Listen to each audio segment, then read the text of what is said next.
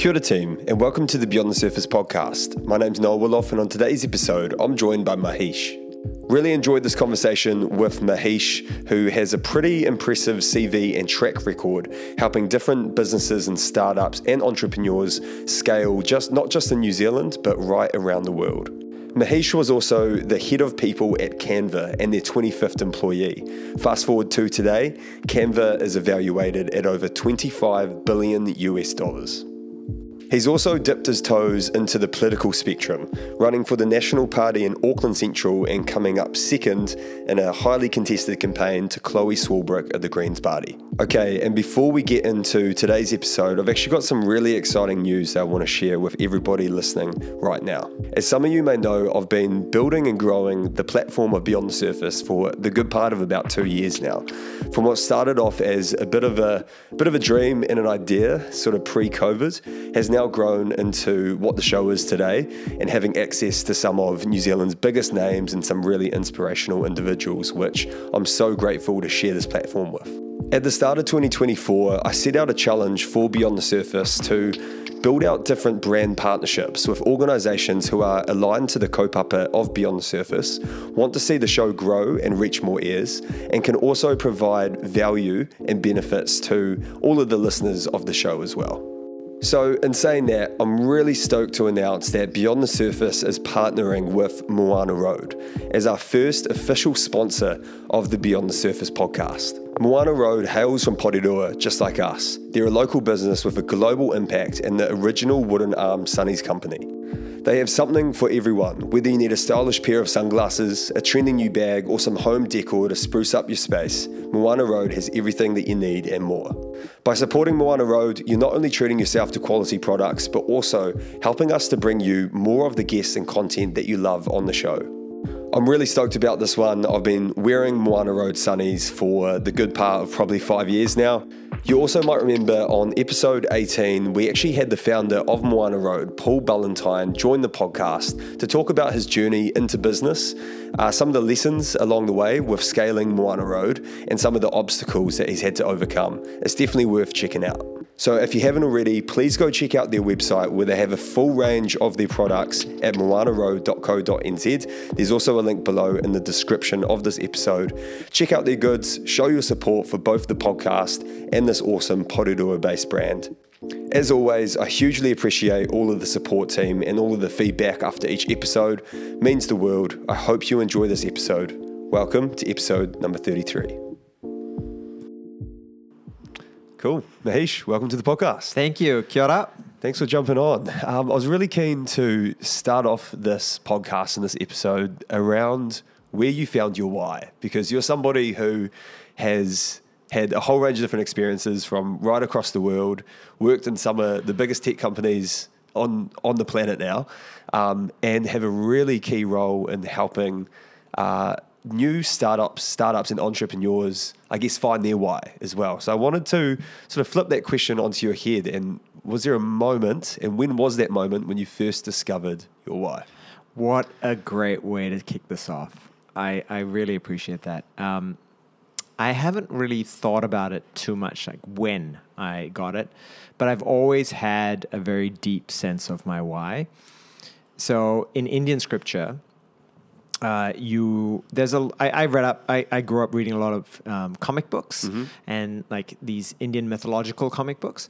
And they talk a lot about um, what's your purpose in life right? So this is imagine this. There's so many Indian kids from the age of like three to four till they're 20 they're reading all these comic books which are constantly like questioning your why. Mm. so then so I got brought up in that. And I got my, my dad told me when I was really young, I asked him, hey, why'd you have me? Right? It's a big question. Yeah. I mean, it's a fair question, right? Yeah. Like, you, you know, you're, you're going through all kinds of stuff as a kid and you're like, hey, what's the point here, man? And um, he said, your job is to is to make the world better than I've left it. Mm. And that was so clear, right? Um, outside of that, I saw kids who looked like me break rocks for a living whenever I went back to India. Mm. And my mum made sure that I understood gratitude. So I'm always I always know that there are so many people who are worse off than I am. Hmm. So then that gives me a grounding in regards to you have a responsibility to, you're so lucky for what you have. Hmm. So your duty is to make things better for all of those people who don't get, have the same opportunities as you. Hmm. So that's, That's lovely, man. And that's such a massive question of the cup of the podcast. But Yeah. what an amazing uh, response there. Ve- very similar, I think, when I think of, and reflects back when I was a young fella. And I remember one of the first times my mum got me to collect up all of the old toys, which Yeah. I never used. yeah. And I think it was around gratitude as well. She was, you know, she made me give out a whole bunch of toys that I still loved, even though I didn't play with them. And I think we dropped them off to the Salvation Army. And that sort of just made me realize, oh shit, like you really check your own sort of privilege in that space and to realize that other five year old boys in New Zealand don't have uh, the Spider Man action figure that I have and don't get any toys for things like Christmas as well. So, yeah, what a what a crucial w- uh, role that our parents play um, throughout those times. Yeah, it's it's one of the biggest gifts I think parents and mentors can give Mm. uh, children and youth growing up is that framework around gratitude, Mm. because it becomes such a source of energy, battery around. Okay, I, I'm doing it tough right now, but man, some other people are doing it harder. And you know what it is? It, it is you don't actually want to be in their position, Mm. right? Because you, there's an empathetic connection to another human being, and you're like. Okay, Yeah. I gotta like I gotta step up Mm. because then hopefully that helps somebody else step up as well. Mm. So Totally. And going back um, into your story as well. So you were born in India, you were raised in Singapore, and then I read that you moved to New Zealand by yourself at the age of 14. that's right. How does that work as a 14 year old going to New Zealand all by himself? So so my parents moved to uh, to Singapore in 1982. I was two years old. Childhood in Singapore during the Lee Kuan Yew years. Phenomenal leader made a 60k, 40k little island. Which was a swampland into the highest capita per square meter in the world now. right. Incredible leader. So I grew up. uh, My childhood was there, but Singapore is can be a bit claustrophobic because it's got nothing other than human capital. So rules have to be followed, etc. So when the Ministry of Education New Zealand came over to Singapore to do like a high school roadshow, my parents went for it. I went for it, and I went to and I'm checking out all these pamphlets. And these pamphlets are full of like bright lush grass and kids playing footy, and there's like second 11s and third 11s. What, what's going Sure. on here? and and you know, as a 14 year old, you see pictures of like pretty girls, and you're like, hey, this sounds really good. And- yeah, I know exactly. So, and my the Napier Boys High School said, "Hey, do you want a scholarship and come over?" And my dad said yes, and I'm not kidding.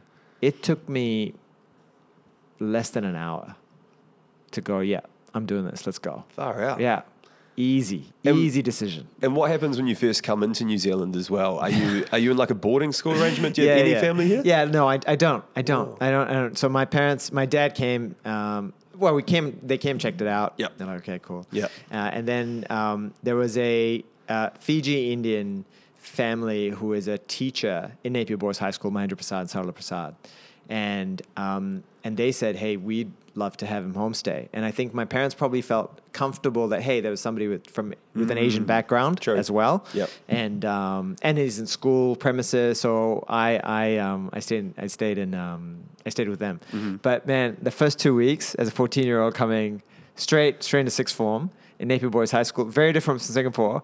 I remember in the first two weeks walking around picking up New Zealand vernacular. Yeah. And going, am I a bogan? I don't understand. like everyone sees, what is this? so yeah, steep learning curve. I bet, Yeah. totally. No, you've definitely got some weird slang that Yeah, just yeah. doesn't really make sense. I remember I first met a whole bunch of Canadians and I said the term sweet as. Yeah. And they were like, finish the sentence, dude. Yeah, yeah. sweet as what? Sweet as sugar? I was like, it's just sweet as. And then you really think about it. You're like, what are we even saying? Oh, everybody's got it, right? So we've got our own stuff. So yeah, it's super interesting. Um, and so then you uh, undertake, so you finish your uh, high school at Napier Boys, um, and then you go and study, was it at Auckland Yeah, University? University of Auckland. Yeah. my my best year of my life, favorite year of my life. First year, University of Auckland, O'Rorke Hall of Residence. Um, it used to be the place where supposedly all the smart kids went to, Mm-hmm. but now I, I, I hear it's a bit more of a party uh, hall of residence. And I remember I, I hadn't drunk much beer, Second week, our first week, uh, all week, and we had a sculling competition. Yeah. And it was Guinness, and um, so I open throated, and everyone's cheering me on, and then like literally two minutes later, I'm throwing up on the side. Oh, no. Yeah, What- good times, man. Wake up in a bathroom somewhere. Yeah, yeah, happening? yeah. Good times. First, um, that first year of university, to date, I feel is my favorite year of my whole life. Mm, like true. it just is O'Rorke Hall, hall of residence, um, just e- explosion of freedom. Mm. You know, different ideas, speaking to people, making mates. Oh, it was just, it was just so good. Yeah. And um, after your studies, you head over to Robert Walters to recruitment in Tokyo as a 24 year old, which is um, that is a massive opportunity for someone who's 24 to be based overseas um, in a place like Tokyo. Uh, when did you first start to get the bug of, I guess, entrepreneurship? Because you've had that, I, I guess, after college, so after university, you've had a bit more of like sort of corporate background. When did you get that bite to have a look into entrepreneurship? Great question. Um, I think I've always been entrepreneurial because you started off this interview asking me my why. I'm somebody who needs to do things that are purposeful. I don't, I, I just, I, I don't operate well with standard stuff. I need to know why I'm doing it. Um, so I think the corporate sector was good. I mean, Robert Walters is a sales environment, recruitment sales. So at least it was clear, targets are clear. Yep. But invariably, I got to a point where I, invariably, I got to a point where I think, especially when the global financial crisis hit, mm. I was 30 years old and it, it wrecked me. I've been on fire, I've, I've been divorced, a whole bunch of different things. But the global financial crisis was the single biggest thing that affected my whole life because mm. when that happened, I felt society went, hey, we don't really need you, mm. you know, because I, I, I got um, made redundant. At which point I, re- I did the MBA and learned about how the world worked and an economy worked. So I was like, okay, I need to go deliver core value. Mm. Like I need to, like as like you're delivering core value, right? Like you're you're doing something for a customer base and you're making something from ground zero. Mm. And at, when you do that, you have an opportunity to feel even more secure, mm. even more sovereign in a way. Um, so, and you have a customer you speak to, you can solve problems. So I think that's when it, it's always been there. But when the GFC happened, it really, I was like, hey, what am I doing here? Like, what's the point of all of this, right? Um, so that's when the entrepreneurial stick really took off. True. Yeah, it's so interesting, eh? It's almost like, in a way, society's like reflecting a mirror and a harsh mirror. And also, what society values as a meaningful job as well. You know what I mean? So there's, there's groundskeepers and toilet cleaners and you know service workers, and without them, we don't have a functioning society. And um, I think especially for some of those roles where you're playing like an intermediary around sales and placing people into certain positions. So you kind of had this existential crisis around like what is the value that I can provide as a human. Hundred percent. I remember so clearly thinking, maybe I need to start busking. Right. This is at thirty. Right. Like, like what am I doing here? Like, what? Like, there's a doctor out there healing people. Yeah. What? What? What is my connection to society? Um, so I, I, and I'm very thankful that I addressed that question um, head on, and because of where I've landed and the experiences that I've picked up. So what's the next step after having that realization that you know you need to almost develop in a way a new skill or pave a new pathway for you to succeed in you know in terms of a really harsh way to put it. Yeah, you you you you put yourself out there, right? You go you. So it was is it was when startups were becoming a thing, Right. And and this is uh, this is important to me. The technical definition of a startup is something that aims to grow five percent week on week, Right. Right, because you make a love product, you put it on the internet, bang, cost of mm. distribution next to zero, it goes berserk, right? But the key to what I just said is that love product.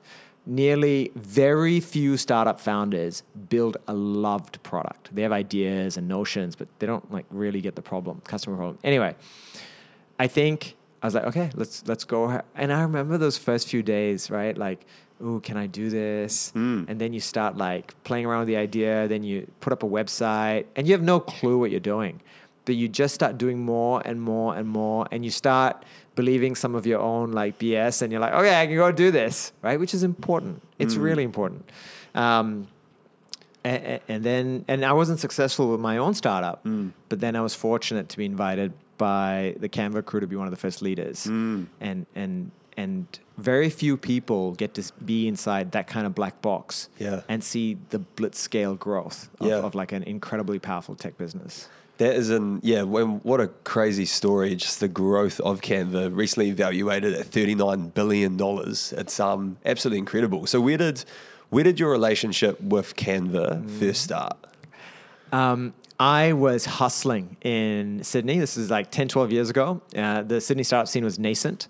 Um, I became a little bit famous for how hard I hustled. Like to get Uber, who had just launched Sydney, onto our platform, all I could afford was small three piece packet Tim Tams. So I took those Tim Tams that I that I had, like, and every day went to the Uber office and left them uh, like a little sales pitch and a Tim Tam set. Like written in the note? Yeah, yeah, I didn't yeah. know you could get three like You- Tim Tams Yeah, in a packet. you can, you can. I mean, when you're on Perfect budget, you size, find these things, yeah, right. And then uh, at the end of the week, the Uber country manager just called me and said, "Who are you? What do you want?" Fine, we'll use your product. Just don't come here again. Something like that, right? Anyway, people started hearing about how hard I was hustling, Right. and um, and then I and then the Canva founders heard about it, and I I'd actually pitched my product to them, and Cliff, who's a multi multi billionaire now, um, I think he saw someone who was hungry, who was keen, and just wanted to make a difference, uh, and he said, "Come on board." And I mean, he, he he put me through my paces, and then I came on board, and that's that's actually how. And I was number twenty five, and now the company's like four thousand people. That is crazy. It is. And when you first, like, where was Canva when you first joined them? Like, where were they strategically in figuring out their product? Yeah, great. They, I think they already had product market fit, which Yeah. is the key term for something that's going nuts. Uh, but they were worth about 20 mil, so still, you know, early days. Um, it's really important to share this. Mel, when I met Melanie Perkins, she was 23. Mm. She started on this journey when she was 18. Mm. Right? There was an original business called Fusion Books, which was designed for high school yearbooks. So she had spent five years on the customer and the problem on how to design things online, even those yearbooks. And in that five years of penance, she had built up a really deep understanding of the customer, the problem, a vision. So my success and so many other people's success is built on the penance and servitude she put in in regards to the clarity of the customer. Um, and and I remember, man, like I remember, like I have big ideas sometimes, and um, we're 20 people in a small room, and she has a whiteboard, and she starts drawing like buildings and like a campus, and I'm like, what are you, what are you doing? And she's like, oh, this is going to be the Canva campus. We're 20 people. And there's going to be a building which uh, is just for Canva, Canva Web, Canva for Print, Canva for T-shirts, Canva. And I'm like, holy cow! Like you're thinking so big. And today, at a billion dollars in the bank and two billion dollars in revenue, I'm like, you can do whatever you want, right? It's super uh, like those. It's almost like Malcolm Gladwell's book Outliers. Mm. If you've seen, if you've seen that, but what does, what do you think are those like star traits or qualities within? It's Melanie, right? Yeah. Within Melanie's personality or leadership style, that has taken her to where she is today. Like, what makes her stand out against Joe Bloggs, another tech sort of startup? Great question. So a few things.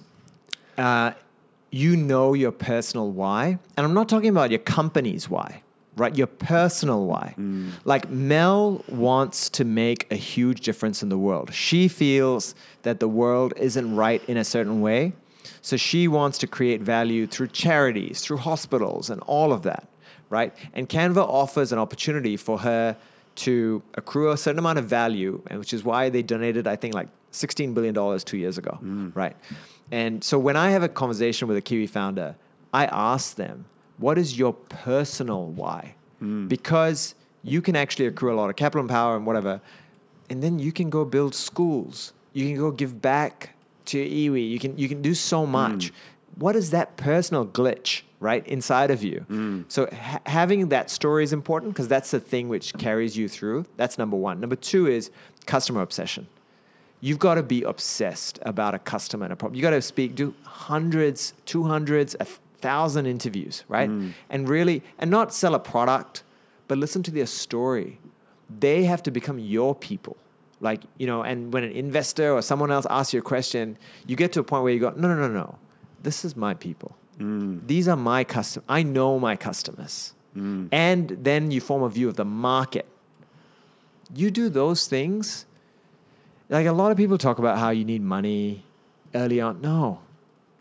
Do the time. Mm, mm. Like go because that's actually where value seeds. Mm. The value starts in the question of how you doing? Yeah. Yeah. how yeah, are yeah. you?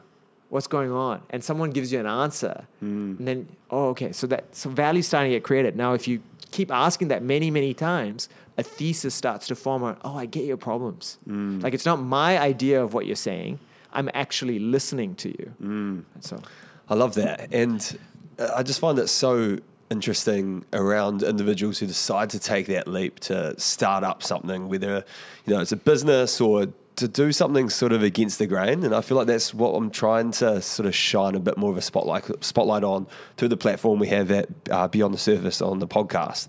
Um, within within Canva as well, did you find because obviously in the startup world, there's a big uh, a big culture on the grind, mm. right? It's really long hours. You're kind of building the airplane while you're while you're flying it.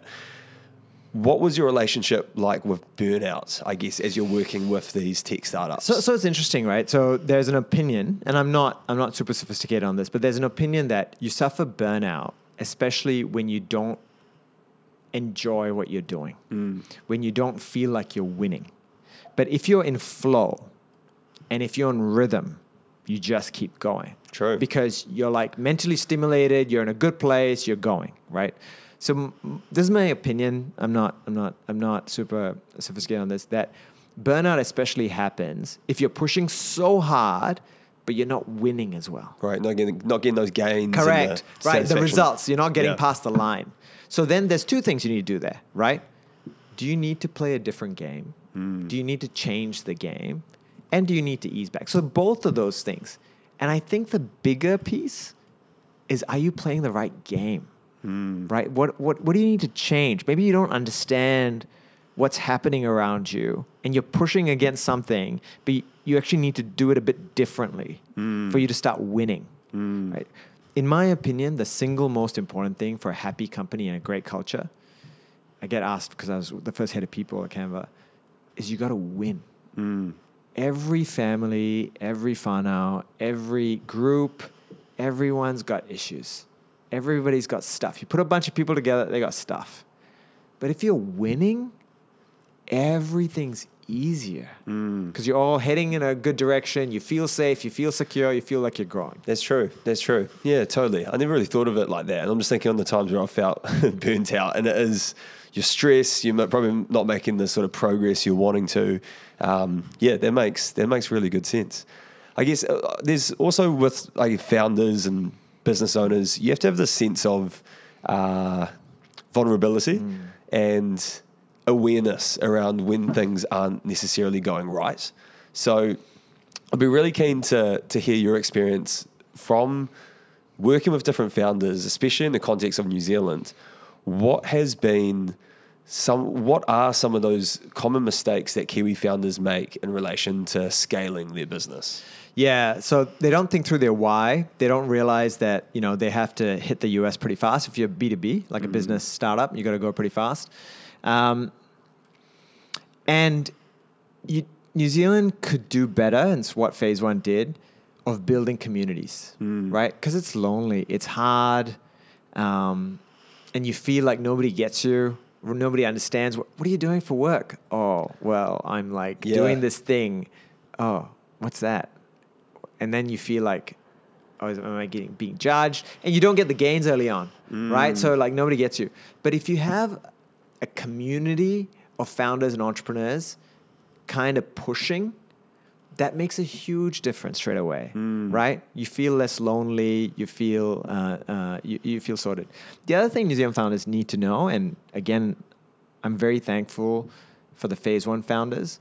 Um, you can go big, go big, do do do what it, do, you can you can you can change the world. You try, like, I'm a I'm a I'm a Kiwi, went to Napier Boys and University of Auckland, and I was in a room with 20 people, worth 20 million, and and recently it was valued at 40 bill. Crazy. Right? It's it's my story. I like I like when I go and lecture in University of Auckland, I go, I was right there. Mm. Right? Mm. So I'm no different to you. Mm. Um, one other thing is, by the way, building a unicorn or a billion dollar business is not cool. Doing what you really want is cool, right? The size doesn't make a big difference, but you can build a $10 million business. You can build a $100 million business. Like, I respect all entrepreneurs. Like, the mm. guy running the dairy store, everybody. Like, you're taking a punt Yeah. on you, by yourself, mm. for yourself, for your family.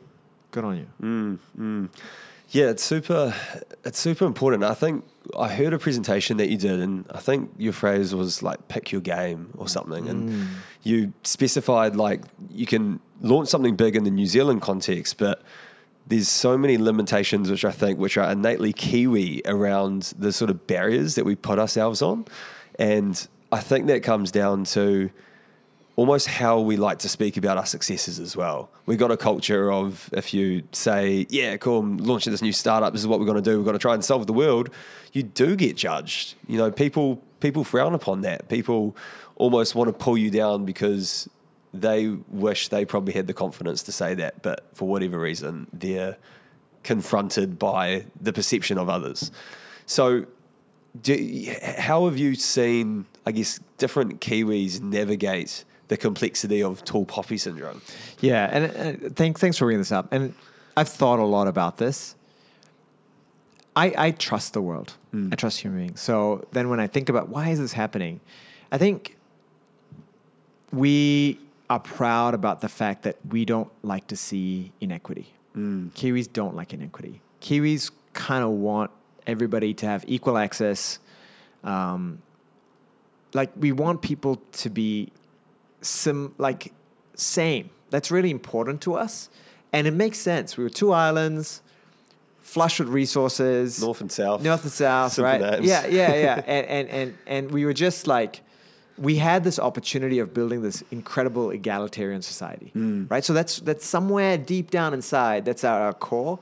So I can see why then, if someone like creates tension by stretching that, like seeming to stretch that inequity, you're like, whoa, whoa, whoa, whoa. But we're supposed to be all the same. Like, you know, the plumber, the CEO goes for a beer. We're all equal. You know, it's Yeah, part of our core, right? Yeah, yeah, yeah. But um, we're, we're the, the other side of that coin is we're playing a global game, Hmm. right? We, it's it's it's our country, and we need to create value. And if we don't push, we get left behind. Hmm. And as a country, we need to get that, Hmm. and we are not at the levels we need to be. So. The thing I tell Kiwi founders is go hang out with other people that are pushing. True. Yeah, just just hang like you are the five or eight people you hang out with, mm. right?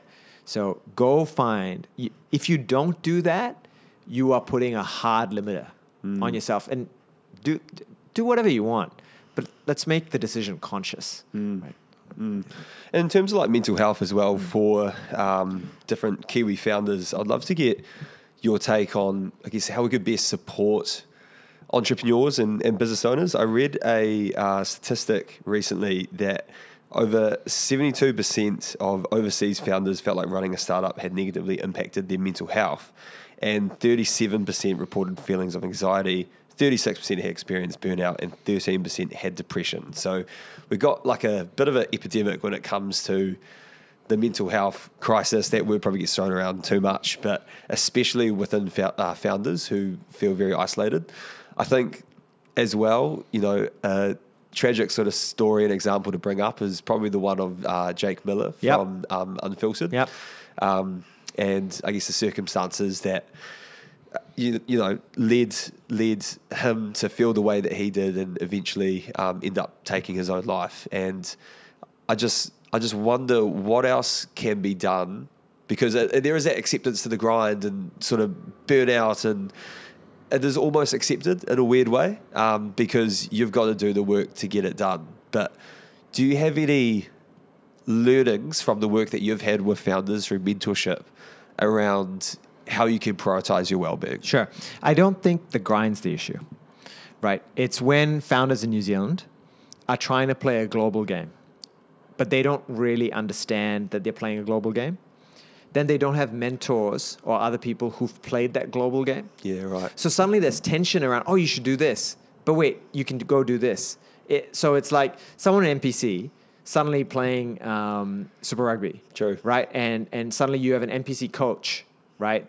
Trying to, and this guy's playing Super Rugby and he's like, no, no, do this, do that, do this, right? And you're playing a different game. So we need, we've got so many Kiwis who've done scale, who've done great things in San Fran here. We've got some great mm. VCs who are, who are pushing so we need to understand that if these founders are playing a global game, then you need to have a risk profile from a global perspective.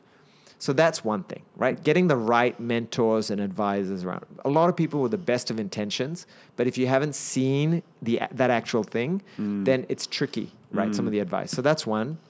Two, don't jump on founders. Don't jump on early stage founders. Like it's lonely. Just don't. Just don't. Mm. Right? Everybody's got a story inside. They're hustling. They might be doing something a bit wrong, but as a country, when an entrepreneur is like trying and doing things that are hard, your extra opinion on that in the public eye doesn't really create much benefit. What you can do, which I was, I really appreciated that the startup community in New Zealand um, uh, uh, reacted when Jake is, okay, just check in. Does this person have good people around them? yeah right? And that's important, right? Make sure that you have. But jumping on to something like, honestly, man, like we're five million people. Yeah. We need winners. yeah Like, so. Yeah, no, I think it, I think it's a really good take, and yeah, just thought I'd bring up that example with um with Jake Millar because he he was always exceptionally kind to me, and I remember looking up to him as like a 16, 17 year old, and this young guy living quite a high life on Instagram, and I think at the time I was running a um, small like social enterprise I'd done throughout high school where I'd create T-shirts and sell those T-shirts, and all the profits would be distributed to young parents so they could attend leadership development opportunities. And I remember sending him just like a random email one day. I was like, I would have been like 17, 18. And he replied, he was like, "Yeah, man, come um, let's catch up. Let's catch up for That's lunch." awesome. And he like he had his co-founder there. He had one of his like business partners. I was like, "This is just crazy." You know, there's a individual that's four to five years older than me, and he's living in Australia. Interviewed Sir Richard Branson, and um, I just thought he was very generous with his time. And I think that's what's so awesome about yourself too, Mahesh, is your ability to give back to others through. And you were telling me before the podcast started that um, through your work, you give so much pro bono services to different organizations across the country, different startups and um, organizations who are trying to grapple with their why and their mission and their next steps. So, yeah, what what pushes you to keep to keep supporting, I guess, this ecosystem around entrepreneurship? Uh, so it's actually really simple. I love this country. Like, I, I, I love this country so much. We got it pretty good, don't we? Yeah, hundred percent, man. good. Like it's so good. It's like we are so lucky. Like New Zealand is a young country which has access to a level of moral conscience Mm-hmm. because of our youth and you know our history, um, and also amazing resources. Like we, we have we have an amazing story to tell Mm. over the next 25 50 70 100 years. Um, and I, I just and I, I was so lucky to come in when I was 14 Yeah. and have all the opportunities I had. I like I said that first year of rock when you know freedom exploded. And even like playing you know like in Singapore you didn't have a second 11 True. so I started off in Napier Boys in second eleven. True. And in my second week, I was the lead actor in my school musical in Napier Boys. like things I, I, I never would have had the opportunity for. Mm. So, yeah. So the thing that keeps me going is I am desperate to see New Zealand even happier and fulfill that story that we Mm. have in our heads, and we can. Mm. And so it's not, I can make part of the change. And obviously, I, I, I ran for the, the election last year, Mm. but it's these founders, it's you, the people who are actually creating value. You're the guys, right? You're the role models for the next group, Mm. right? So helping you guys be successful, passing on some of the lessons, yeah, it's awesome. Do you think we in society like value uh, entrepreneurs enough? No, I don't think so. Um, I, you know, the interesting thing is because most people aren't entrepreneurs. Like they don't know what it's like. I wasn't right until I was thirty, Mm, right. and and then you actually have to go do stuff, hire people, fire people, balance sheet, have tough conversations. You're like, holy cow! And I remember maybe the same thing was for you. Initially, you're like, how do you do all of this stuff?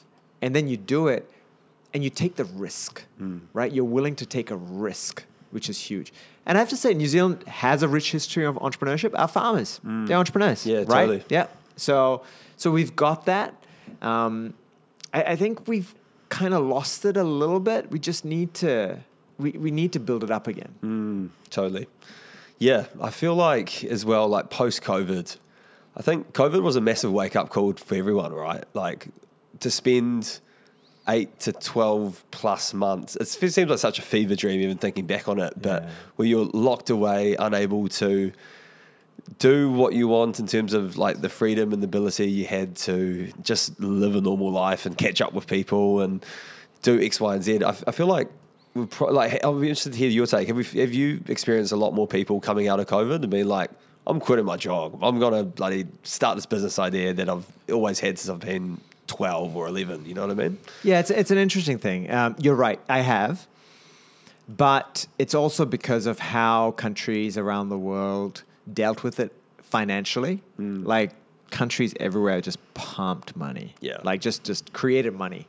Right? So this this the market was artificially induced mm. in regards to you can go do stuff. Mm. And I actually am concerned a little bit for a lot of the the young ones coming out in high school and uni because it, like first of all they didn't have as much support as possible.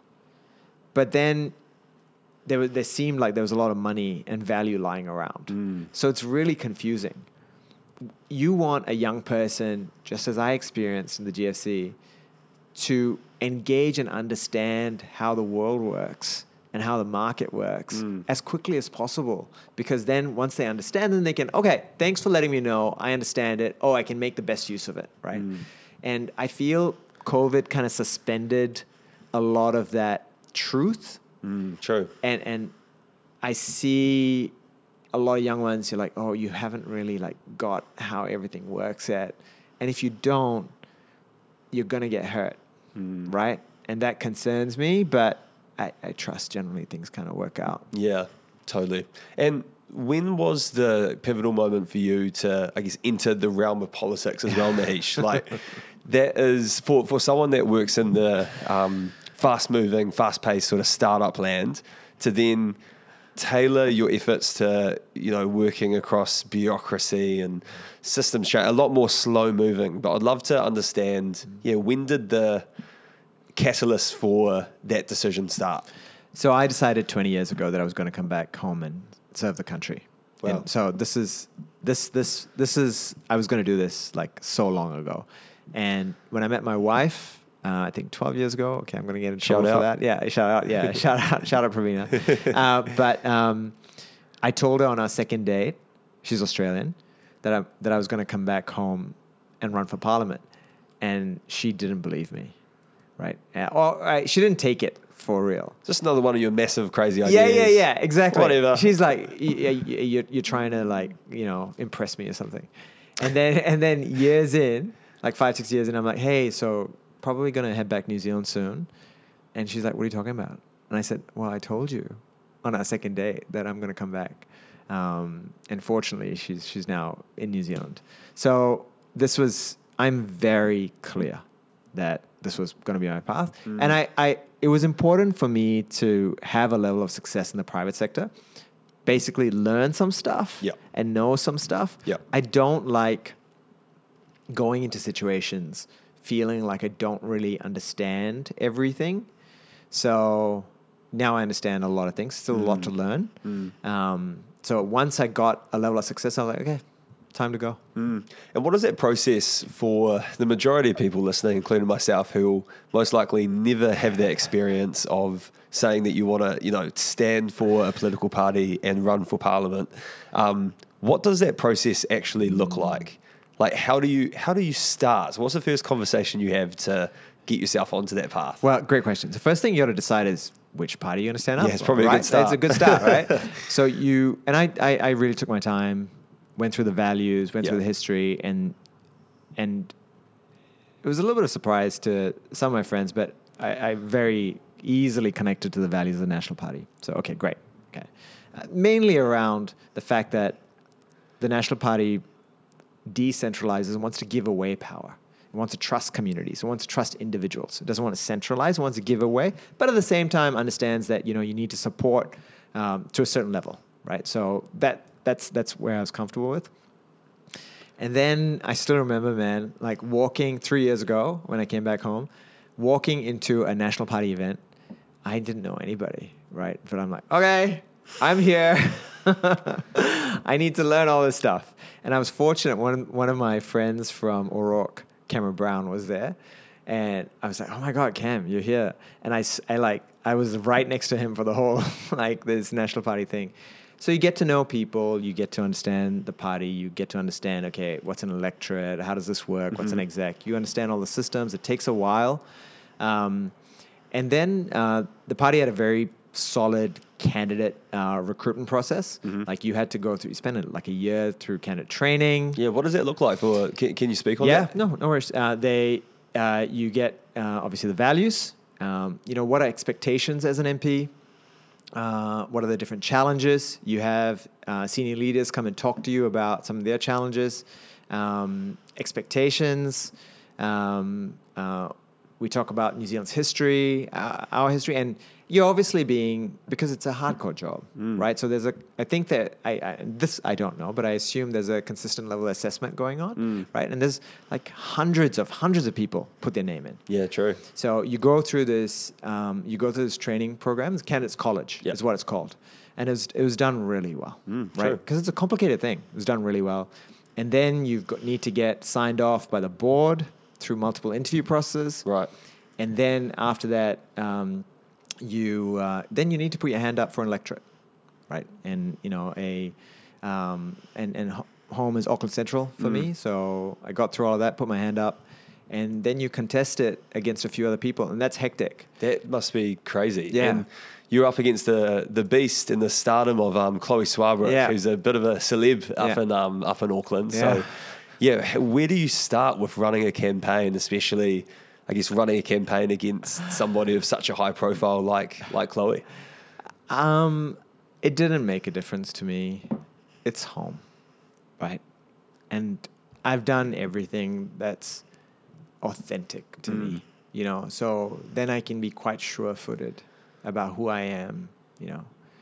So I, um, I, I yeah. So I mean, I know Queen Street, and I know. Uh, I was speaking. I was speaking to a senior party member, uh, a senior MP, and I was saying, "Hey, you know, home for me is 3 a.m. on K Road," and they didn't quite get it. Said, "Oh yeah, we can do coffee sometime." I was like, "No, like that's like Queen Street, K Road, um, that whole area in the city means the world to me." True. So I was going to put my hand up, and then I also, you know, given my startup background, you trust the customer, right? So you just go, you go meet the community, and you hang. And I think, I think I we did a great job. I was incredibly lucky with an amazing support team, and the party did an amazing job supporting us. Um, but the volunteers, I mean, I had some serious imposter syndrome as I put my hand up. Right, like who's this guy? This immigrant, this young immigrant, now he's putting his hand up for leadership. Are people gonna like? Is that okay? You know? Um, and I remember being quite honest about that to some some some older people, Yeah. and they're like, "Hey, man, like we have problems and challenges. I need you to help fix them. Right. So get over yourself. Yeah, yeah, and yeah. get on with things. Yeah. Um, and uh, and then you just throw yourself right. I knocked on like close to I don't know like eleven thousand doors or something. Far out. Yeah, and It's like cold calling. Yeah, exactly. right. Go speak to the customer. Totally. Um, and I understand Auckland Central, Auckland, New Zealand a lot more, um, but ways to go. Yeah. I can't even imagine how hectic of a time that would be running a campaign because you'd be working seven days out of the week for for months on end. Um, I've, I've always wondered as well with the other candidates that you're running against. Do you, are you guys like what's the relationship when the cameras and the screens aren't on? Are you guys cordial? Are you uh, have a good relationship? Do you talk, or is it strictly business? No, we talk. Um, yeah, I, I remember sharing a few jokes with Chloe at the beginning. Um, but I was new to politics, right? And you can, over time, you can see the strain of like baggage, right? Like, you know, because you, you get pissed off with people, you get pissed off with some other party gets pissed off at what this party's doing. So I can see how that initial sort of idealism Yep. starts to wean away. Yeah. Because you get hurt, right? And and and through the campaign, because you don't get to hang with these people. Well, and I and I can't speak for the Beehive, right? I assume there's an opportunity for camaraderie to form again. But after a while, you're like, mm, okay, I'm not so sure if I agree with what you're doing, and I'm not so sure. So then a little bit of a distance forms. Um, but I res- you respect anybody who puts their hand up. Totally, hundred percent. Yeah, right. Like, good on you. Put your hand up. This is how our system works. This is how we grow and get better. Democracy is so important, and you really appreciate it. So mm. I really appreciate that. And what have you found to be, I guess, some of the synergies within the business and startup realm and the overlap within the public service? So here's something really interesting. So building a great product is very similar to doing great policy, right? So I, when I came back home, I, I did a postgrad in public policy as well, just to warm up to a brand new world. And as they were in like this class, they were um, they were taking me through what great policy looks like, and they were like, "Oh, you have to be data oriented, and you need to speak to the customer, and you you scope it to a small little level, and test it at a small little level, and then you scale it slowly, and then you look at benchmarks overseas and see why that works." I'm like watching, going, "Wait, that's exactly how you build a great product," and I've never seen great product is still an unknown thing in startup land. How do you build? And I was like, wait, this is like decades, maybe hundreds of years of work that's been put into how do you do great policy. And that's exactly how you build a great product, mm. right? You have the customer at the center of it all mm. and you test it small, right? You do unscalable things to solve a problem and you be very outcome driven, mm. right? As opposed to your own ideas and ideology and things like that. So, mm. so that, that's that's actually a very strong correlation. So, that seeing that that made me quite confident about okay, I get this. I, I get this. Like different, slightly different language, slightly different vocabulary, but now I can compare the systems mm. because I've I've worked in a, in a in a sphere where building great product and scaling it was critical. Hmm. Okay, so this is just a different type of product. Hmm. Like it's a policy product, right? We're supposed to engage customers, deliver ROI, all of this stuff. So. Hmm. That's a really interesting point. I think that really gets diluted in the public sector as well. I remember before the job I'm at at the moment, I was working in the public sector and just feeling so disconnected from the people who were ultimately there to serve. You know what I mean? Like you'd be running an intervention from the glory towers of Wellington, you know what I mean? And you just never have real life experiences with the people that would be on the other ends of not just policy, but yeah, different interventions and programs. So that was something I really, I really kind of struggled with when I was working in, in the public sector. And I think what what we hear a lot, you know, is that the sort of law on averages doesn't work. Like through different policy settings, the way in which we assume people receive services, we expect it all to be the same. But really those who are at the receiving end of you know an employment benefit or um, you know different government services and interventions they've got totally different unique drivers and circumstances and different needs as well so this almost like bell curve law of averages just does not fit or serve the customer at the end of the day and that's something i totally get what you're saying is a lot more applicable in the business sense because you have to have good good data on your customer. You have to understand where their pain points are. Um, but that's something which I feel like is missing a lot in the government. Yeah, you're right. The other thing that's a bit challenging in the public sector is in the private sector, you can be a lot clearer about compromises. You can be, sorry, you can be a lot clearer about priorities, right? No, we're going to do this and this. So you're going to say no to a whole bunch of other things.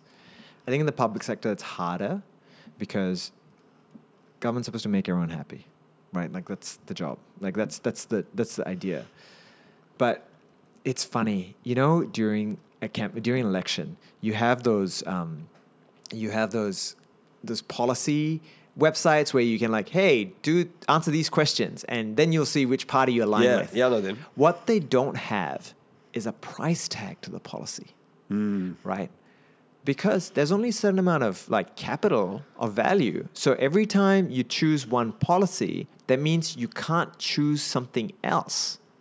And that's the decision, like any entrepreneur, any person right at the top of a government, like you have to make that call, right? So I, I really hope when the next election comes through that these websites, feature. yeah, hundred percent, put a dollar figure on roughly how much it's going to cost.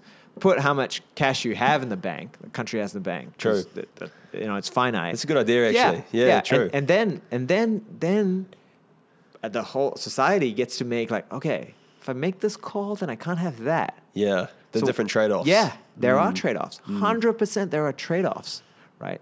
So, um, which which is which is really tough on politicians, right? Like it's really tough. Um, but yeah, And what happens after the election as well? So you put up like a really good fight against Chloe. Um, what, what was the percentage overall? Um, I 30? can't remember the percent. Yeah, I can't remember the percent, but it was close. Yeah. It was really close. Yeah. yeah. Like what what happens after that? Because you put in all of your eggs in one basket Yeah. to, you know, make Auckland Central.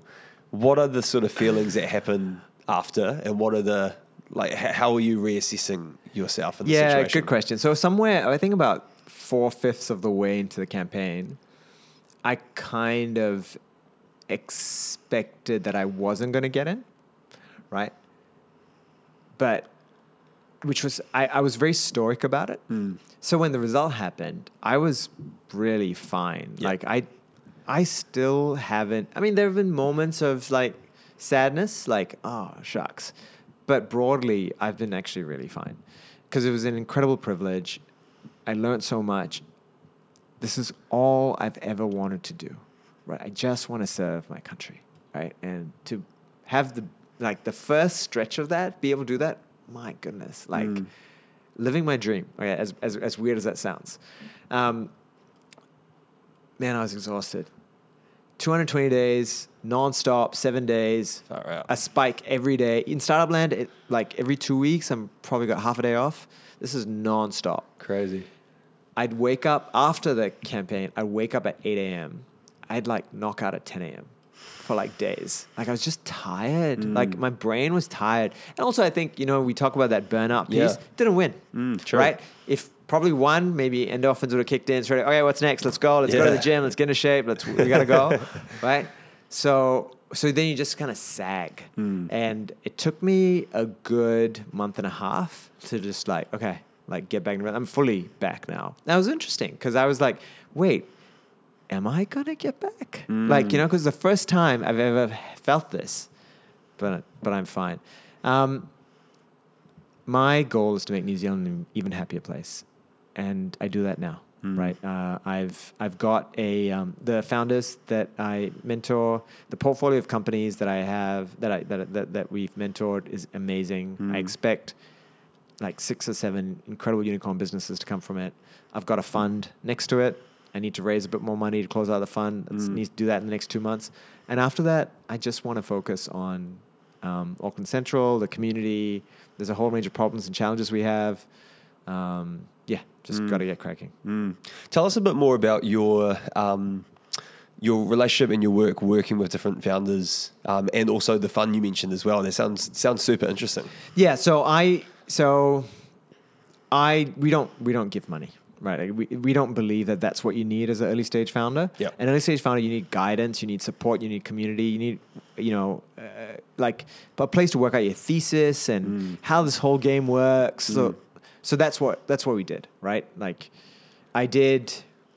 I speak to so many of them so often um, during the week, and I have to start to extract myself a bit because I created Phase One to have a group of these, a large group of these founders pop off, get to a certain level, and then trust that once they've reached a certain level, that the market forces kick in, that they would know enough, they'd have enough connections, mm-hmm. so that then they can be the next Melanie Perkins, mm. that they can be the next, you know, whoever, right? Mm. So then they're the role models, right? So that was the goal.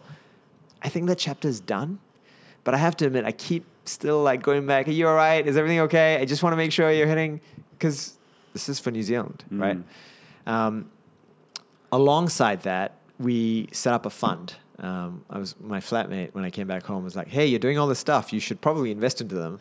I'm like, "Oh, okay, yeah, sure." Yes. so we went about like creating a fund. Yeah. Um, but we only invest into them when they need money. Right. Right. When they're at a stage where they've got a th- clear thesis and a, they have a clear understanding, um, and um, and and so we've raised from GD1, which is one of New Zealand's major investors. We're going to raise another mill. Um, because there's a lot of economic value that we've created that we've left on the table, and we have a relationship with these founders. Like I've been there through them, with them through thick and thin. That we get the right. Like, uh, well, I, I think they will let let us invest because like we've done so many things for free. Yeah, true. And I have done everything I said. Like I told all of them that I was going to run in three years. So whatever I've said, I've followed through on. Yeah. Right. So there's trust there. Yeah. So um, yeah. So that's kind of the setup. That's awesome. And when you invest into a different company, are you tagging that capital towards a certain component to help them launch or scale? Is it really um, just sort of broad in terms of where they can spend and use that Oh yeah, it's up to founder, man. Like, Okay. It's not like philanthropic funding where it's like this is tagged towards wages. or- No, no, no, no. Like you got to trust an entrepreneur. You know, sometimes people try to work out what's the total addressable market, what's the go-to-market strategy, what's this. Who knows? Hmm. You're early on. You're trying to work out a whole bunch of stuff. The founder has to be customer obsessed, problem obsessed. They've got to have a clear understanding of that. They've got to have a clear vision hmm. where they want to get to at the end of the day. And can they showcase a level of grit? Can they showcase a level of like penance to the customer? Okay. That's pretty hard as it is, right? To do all of that. Okay. Then you got to trust, right? Like, you know, like I, I'm not going to make who, I don't know where the market's going to go. I don't know. I have opinions, but they're opinions, Yeah. right? So, so much of it is also like luck as well, eh? Like, yes, there's the skill and the timing, but I think when it comes to timing as well, there's also so much luck involved. Like, even that, again, that book, uh, Outliers by Malcolm Gladwell, like, if you look at who those exceptional figures in business tycoons are across the world, like Bill Gates had such a head start because he had access to one of the first computers in the world because his mum worked at a university.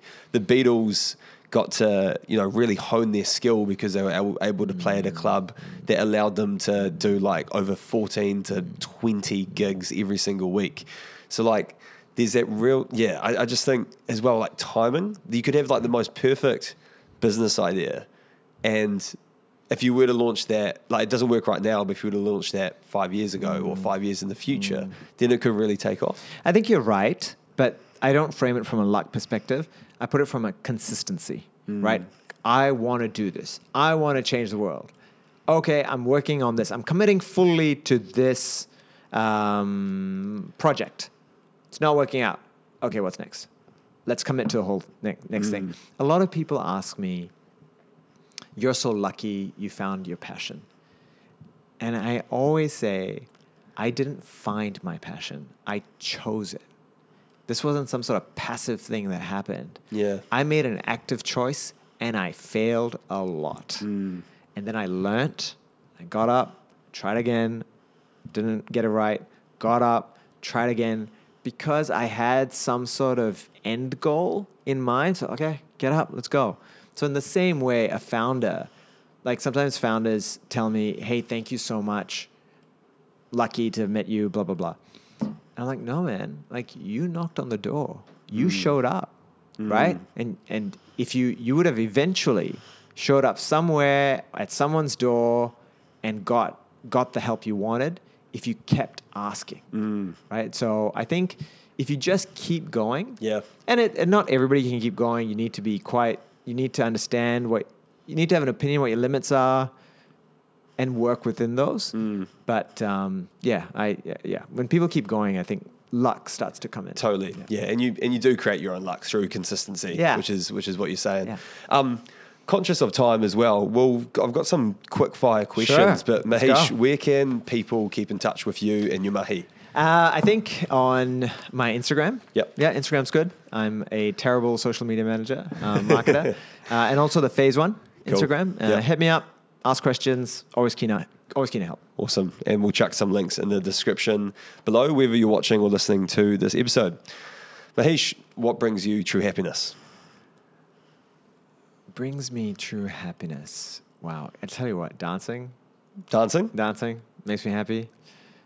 A really good game of touch Nice. makes me happy. Um, yeah, just seeing, and when I say dancing, it's actually seeing other people happy, and and and it just I just feel good that okay, I don't have to do anything. Everyone's fine. Um, yeah, I think those two things. Nice. I Yeah, love that. yeah. Just keep it simple, eh? Yeah. Well, something I forgot to mention, I should have brought this up prior to the rapid fire questions, but it just got me thinking because you mentioned dancing, but I did read somewhere that- somewhere you won a TV show in New Zealand, Yeah, yeah. which was like the New Zealand um, Fear factor. Fear Factor. Well, we've got to touch on this before we wrap up the podcast. Yeah. What, So what so it? so I won Fear Factor like did they have 20, 25 years ago. So you can see it actually. You can see this, these are the third degree burns. You're joking. These are the third degree burns that I had from um, from them messing up. No. Yeah, I, I won the show. The last stunt was me walking blindfolded in a straight line uh, with mines to distract me. Won the show. They asked me to retake the final stunt after I'd won the show without blindfolds. I was doing it in a slow way, like I'd done it the first time. The guy from the side yelled, "Go faster!" So I started going faster. I was right on top of a mine. The guy detonating the mines didn't realize I was going faster. Bang! Fuck. My whole upper body just like lit up. Fuck. So that's third degree burns to about 12 to 13 percent of my body. Oh my God. 12, 12 percent, yeah. That's from the shit, man. That was, that, that was when I was 23, 22. Did they? Did you? Did you like? Do you sue them? Like, what happens after No, that? No, I was I, like, and this is also why Auckland Central is really important to me. Yeah. I always feel the place that kept me safe is Auckland Central. Mm. Like, I couldn't go to sleep at 2, 3 a.m., 4 a.m. I'd walk the streets of Queen Street, streets of Queen Street and K Road. I was all by myself. My family wasn't around me. Didn't have, like, my friends had gone overseas. So it was just me in Auckland. Um, no, didn't sue them. I got a 60K payout. That's not. That's good. Is that Yeah, from winning back- the competition? No, no, no, sorry. I got a 30K payout. And then I bought a whole bunch of my mates Robbie Williams tickets. I don't know why. Oh, that's amazing. Oh, I wish I had mentioned that earlier in the podcast. I feel like we could have a whole like segment on that. That's incredible. Um, name who you would most like to have a beer with from both the Greens and Labour. wow. Um, who would I like to uh, look? Um Darleen in the Greens. Uh, she's she's uh, for Tamaki Makaurau. She's Okay. pretty cool. I'd I'd have a drink with Chloe. I'd like to chat with her in regards to some philosophical things. Um, Labour. Mm, um, let me come back to the other one. Shots fired. Oh man, no, no, like, no, like, look, I'll have a drink. I'll, I'll totally have a Who? drink. You got to name someone. Okay, fine. Um, I, I, I think, I think, to be honest, I would, I'd, I'd like to. I, I wouldn't mind a drink Chris Hipkins, right? Yeah. Like he's been through a lot. Yeah, he's chippy. he's yeah. And you know what? I watched Kiri Allen Mm. recently uh, doing the interview, and it was very um, open and vulnerable. And she talked so much about her pride in regards to what she was doing, Mm. and I really like really respected some of the things she said. Yeah. That's great. Nice. I can't wait for the uh, Instagram photo of you having a beer with uh, with Chloe. uh, advice you wish you knew about when you were younger. Um, be brave, right? Like things are going to be fine. Things are going to be fine. Um, and go dream big. Yeah. What does legacy mean to you? Um, I think legacy, that's a great question. Wow. Legacy means to me a world class education system for New Zealand, like the primo best. That's what legacy means to me. If you could change one thing in New Zealand, what would this be?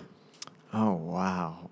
Um, I wish our economy was pumping. Like, our economy was 50% bigger, right? Because we have all of these dreams and we want to do all of this stuff and have a world class health system. Just, we need our economy pumping. Hmm. So, that's one thing. And yeah, I, I'm looking forward to continuing our journey in regards to our bicultural history. Hmm. And finally, what do you believe is the main thing that's holding back young people in New Zealand? Need to know that there's a big, amazing world out there and you're part of the world, right? Like you absolutely are part of that world. There's so many opportunities. India right now is 1.4 billion people, average age of 28, mm. right? That's that's all our young ones, right? It's exactly the same. You're connected to everybody. So how do you create value? How do you learn about them? How do you get to know them? Everybody's got different stories. Yeah. Hmm, I love that. And we'll finish with a quote from Jim Rohn. If you are not willing to risk the usual, you will have to settle for the ordinary. Mahesh, thank you very much. Thank you so much. Cheers. Thanks a lot.